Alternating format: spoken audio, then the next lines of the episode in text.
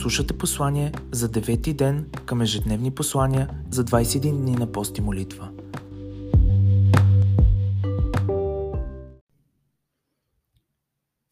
Радостта да бъде нашата сила.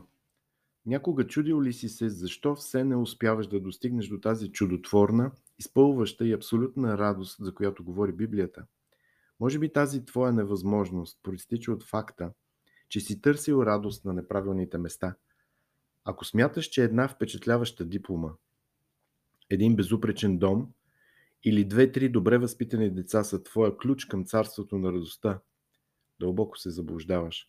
Ако по някакви причини си мислиш, че ако свалиш 12 кг или срещнеш човекът на мечтите си, или че ако паспортът ти е пълен с печати от екзотични и далечни места, това ще е сигурна гаранция за съвършена и нестихваща радост. Отново се заблуждаваш. Радостта може да бъде намерена само на едно единствено място. Пред Неговото присъствие има пълнота от радост. Ако желаеш да притежаваш толкова завладяваща радост, че тя да заглуши всяко друго обстоятелство в живота ти, тогава трябва да прекарваш време в присъствието на Господа. Ако отчаяно се нуждаеш от радост, която буквално да се опълчи на всички потискащи ситуации в живота ти, тогава избери да се потопиш напълно в Неговото присъствие. Когато направиш съзнателното решение да си партнираш с Исус и да се покориш на Неговото господство и власт, ти решаваш да получиш радостта в живота си. Радостта не се влияе от твоите доходи, състоянието на взаимоотношенията ти или от адреса ти, а от това да избереш Него през всичките трудности на живота. Когато избереш да дадеш живота си на Исус Христос, радостта избира теб. Не бой се, защото ето благовестявам ви голяма радост, която ще бъде за всичките люде. Исус навлезе в нашия свят с радост и това все още е Неговият дар за теб и днес. Неговото присъствие в твоя живот кара тъмнината да изчезне по чуден начин и ражда надежда. Първата дума, която е използвана за да опише раждането на Исус, е думата радост. Аз вярвам, че това трябва да е и първата дума използвана, за да опишат теб.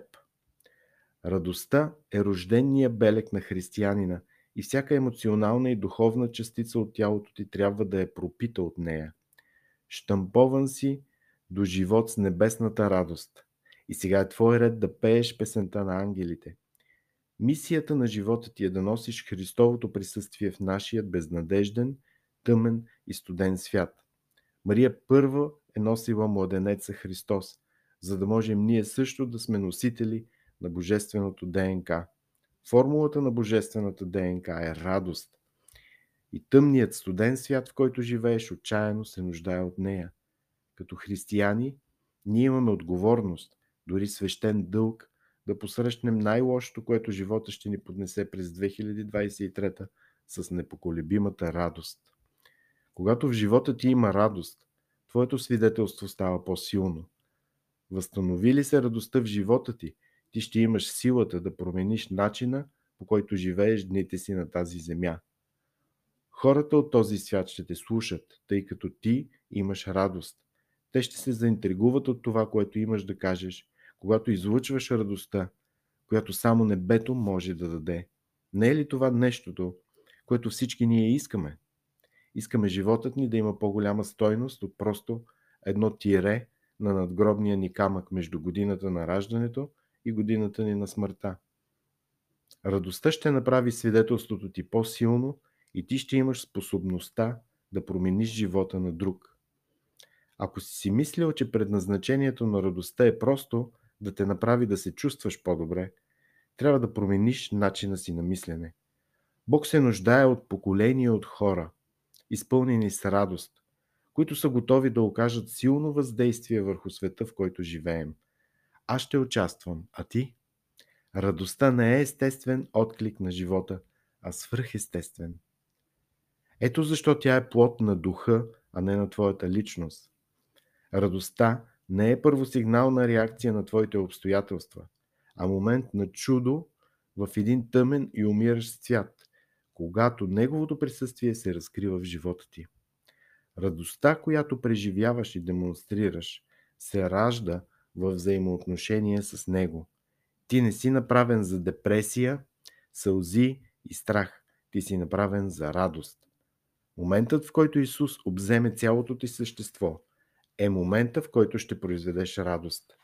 Когато Исус висеше на кръста, Той го понесе не само заради твоето спасение, но и заради твоята радост.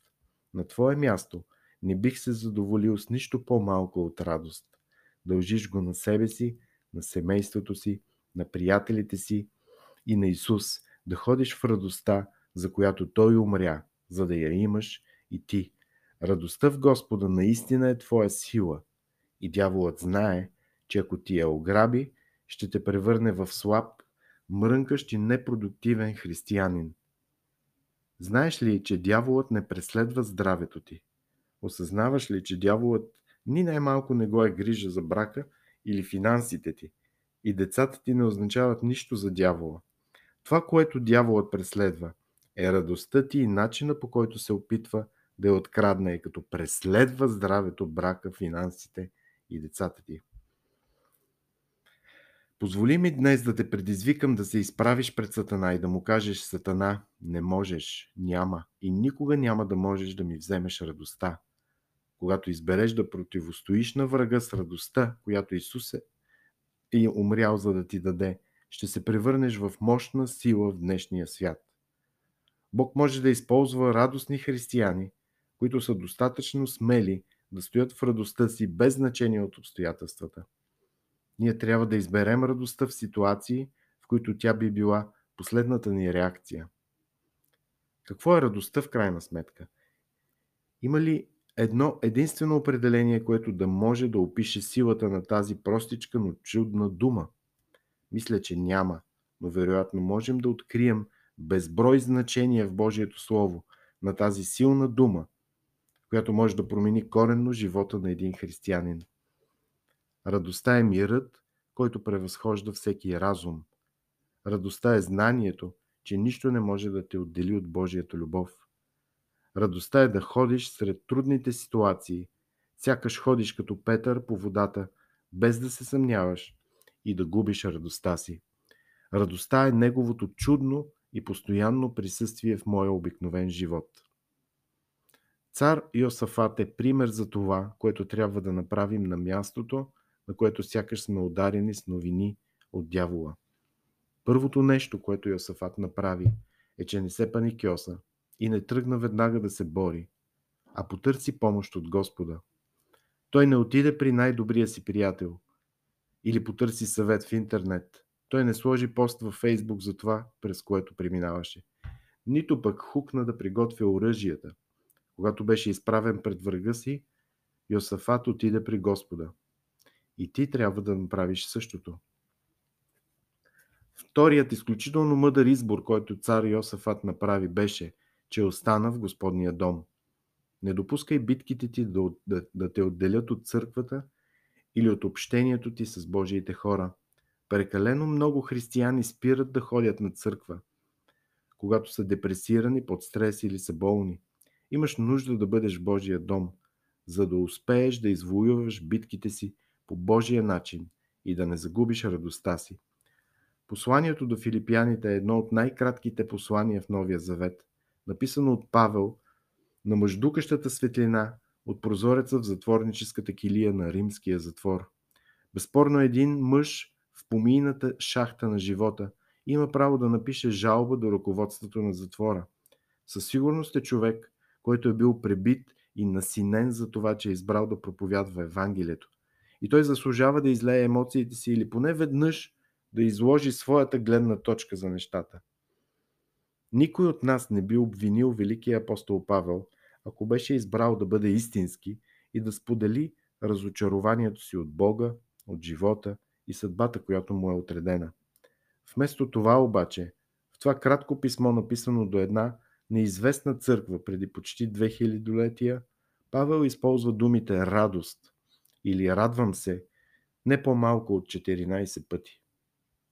Едно нещо, което със сигурност можем да научим от живота на Павел, е, че нашите обстоятелства не трябва да бъдат съвършенни, за да бъдем ходещи и говорещи демонстрации на небесната радост. Днес, заедно с Павел, аз избирам радостта, а ти? Радвай се винаги в Господа. Пак казвам, радвайте се. Това е съветът, който Павел категорично отправи от Килия на римския затвор от първи век, право към сърцето ти през 21 век. Вътрешното ти състояние не бива да отразява външните, външните ти обстоятелства. Радостта ти е резултат от вертикалната ти гледна точка, гледайки право нагоре към лицето на самия Бог. Ако имаш хоризонтална перспектива за живота си, докъдето се простира погледа ти, ти виждаш съществуването си единствено като суха и безплодна пустош. Но ако избереш да гледаш нагоре към лицето на Отца, ще бъдеш завладян от Неговата любов, Неговия мир и Неговата доброта. Готов ли си да получиш най-добрия професионален съвет в цялата писмена история? Готов ли си за план за действие, който ще гарантира твоята способност да ходиш в победа и никога повече да не бъдеш жертва на депресия или обесърчение? Ако отговорът ти е да, то тогава днешното послание е за теб. Продължавайте да се радвате. Твоята стратегия за победа е продължавайте да се радвате. Моята молитва за теб днес е как е да заявиш заедно с пророк Еремия. Думите ти, Господи, станаха радост и наслада за сърцето ми през 2023 година. Амин.